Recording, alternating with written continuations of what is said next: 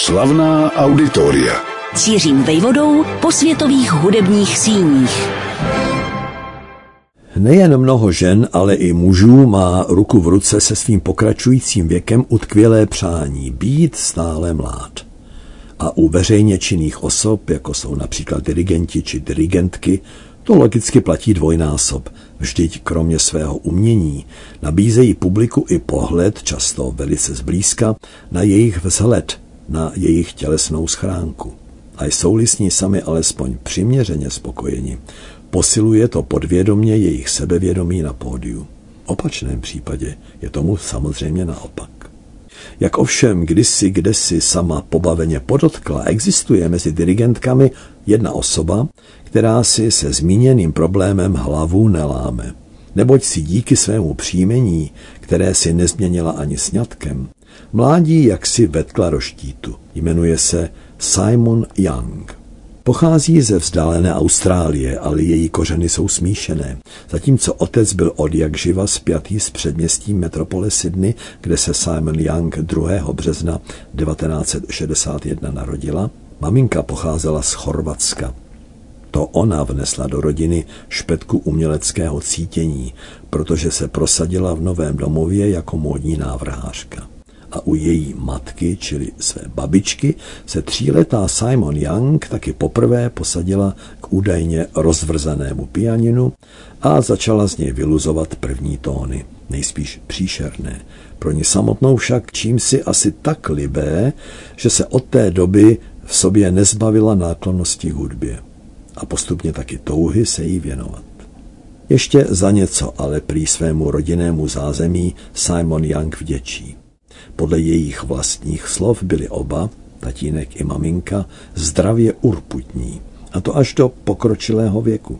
Otec si třeba usmyslel, že se stane právníkem a při své dosavadní poměrně odlišné práci byl totiž učitelem, skutečně tento obor vystudoval.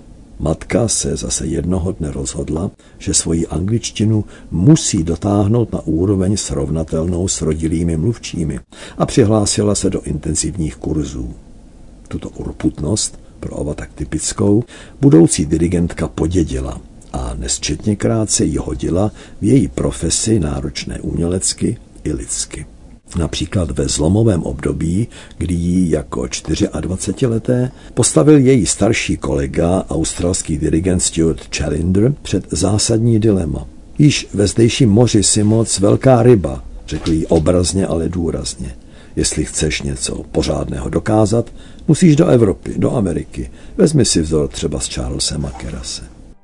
Po studiích v rodném Sydney, které zasvětila skladbě a klavíru, začala Simon Young působit od roku 1983, tedy od svých 22 let, jako korepetitorka v souboru zvaném Opera Australia. Vzniklém roku 1956 se záměrem šířit operní hudbu v rozměrné vlasti, tak říkajíc od pobřeží k pobřeží, coast to coast. A tak pěvkyně a pěvci dělí během každé kulturní sezóny svůj čas mezi působením v Sydney, kde je doprovází místní symfonikové, a vzdáleným Melbourne, které jim poskytuje zázemí v podobě zdejšího orchestru zvaného Victoria. V rámci opery Australia získala Simon Young v roli korepetitorky bezpočet cených zkušeností.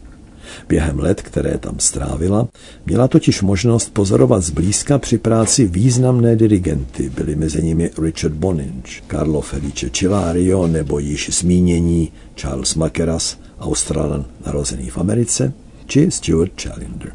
Ten mimochodem vystřídal také na šéf-dirigentském stupínku symfoniků ze Sydney našeho Zdeňka Mácala.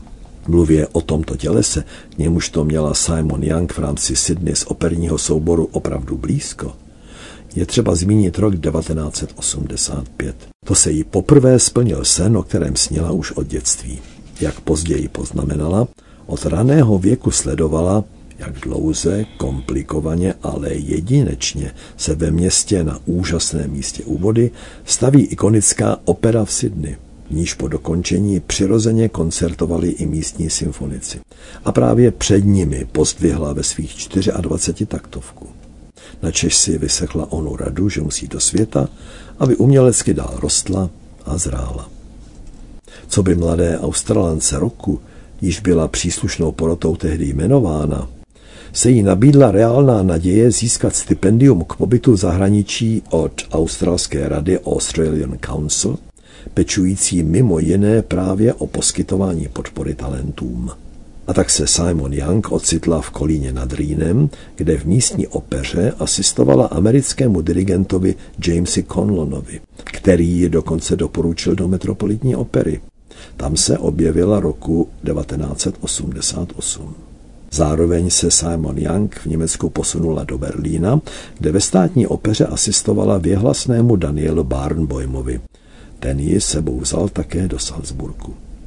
Přitom všem, ale Simon Young nešla ve stopách kolegyň, které se oddají své profesi natolik, že na soukromý život vlastně rezignují. Naopak, nejenže se vdala za angličana Grega Gordona, s nímž spokojeně žije dodnes.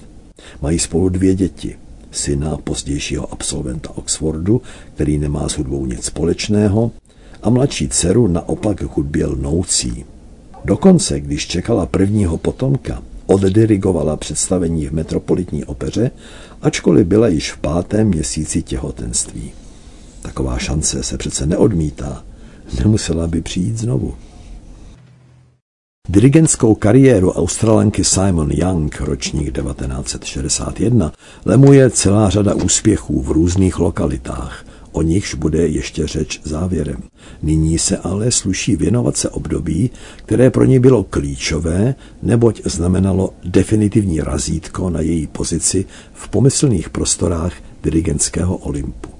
S tím, že skutečný, hamatatelný prostor k širokému uplatnění jí nabídl Hamburg.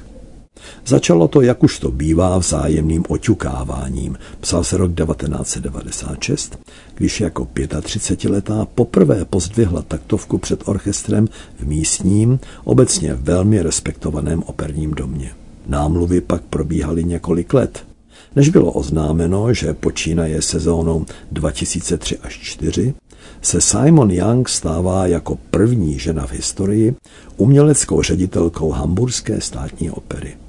Nedosti na tom. Jen o rok později, tedy v roce 2005, převzala pod svá křídla také hamburské filharmoniky. Jako její šéf-dirigentka a za další rok byla jmenována profesorkou na katedře hudby a divadla Hamburské univerzity. Tomu už se říká kariéra, protože šlo o pozice, které v sobě kromě umění dirigovat snoubí rovněž umění řídit, být muzickou manažerkou a v neposlední řadě o svém oboru dokázat myslet teoreticky a přednášet o něm. V Hamburgu měla Simon Young mnoho příležitostí nejen ukázat, co v ní je, tedy jaké výkony podává na pódiu nebo v orchestřišti, ale také se podílet na zajímavých dramaturgických počinech, svázaných například s významnými výročími. A uchopit je jinak než jaksi povinně, spolehlivě, rutině, ale naopak se snahou odkrýt plochy, které nebývají často proskoumávány, potěžkávány v širším kontextu. A tak si Simon Young se svým týmem pro rok 2013 tak říkajíc posvítila na výročí 200 let od narození Giuseppe Verdiho nastudováním a provedením jeho tří oper, které se jinak na repertoár operních scén často nedostávají. Mezi jeho 28 tvůrčími počiny totiž nepatří k nejobdivovanějším. Zaplňují období mezi grandiózními triumfy, stojí v jejich stínu, ale v Hamburku alespoň na čas ožili. Jednalo se o následující tituly. Lombardiané na křížové výpravě, dva Foskáriové a bitva u Leňána. Jak Simon Young později sdělila svému životopisci, kterým je hamburský publicista Ralph Flager, autor knihy Dirigent čin portrét, její motivací, jejím hnacím motorem bylo jako vždy publikum. Chtěla mu dokázat, že je stále co objevovat a na otázku, zda tohle dokázat bylo pro ní spíš otázkou inspirace nebo dřiny, odpověděla slovní hříčkou.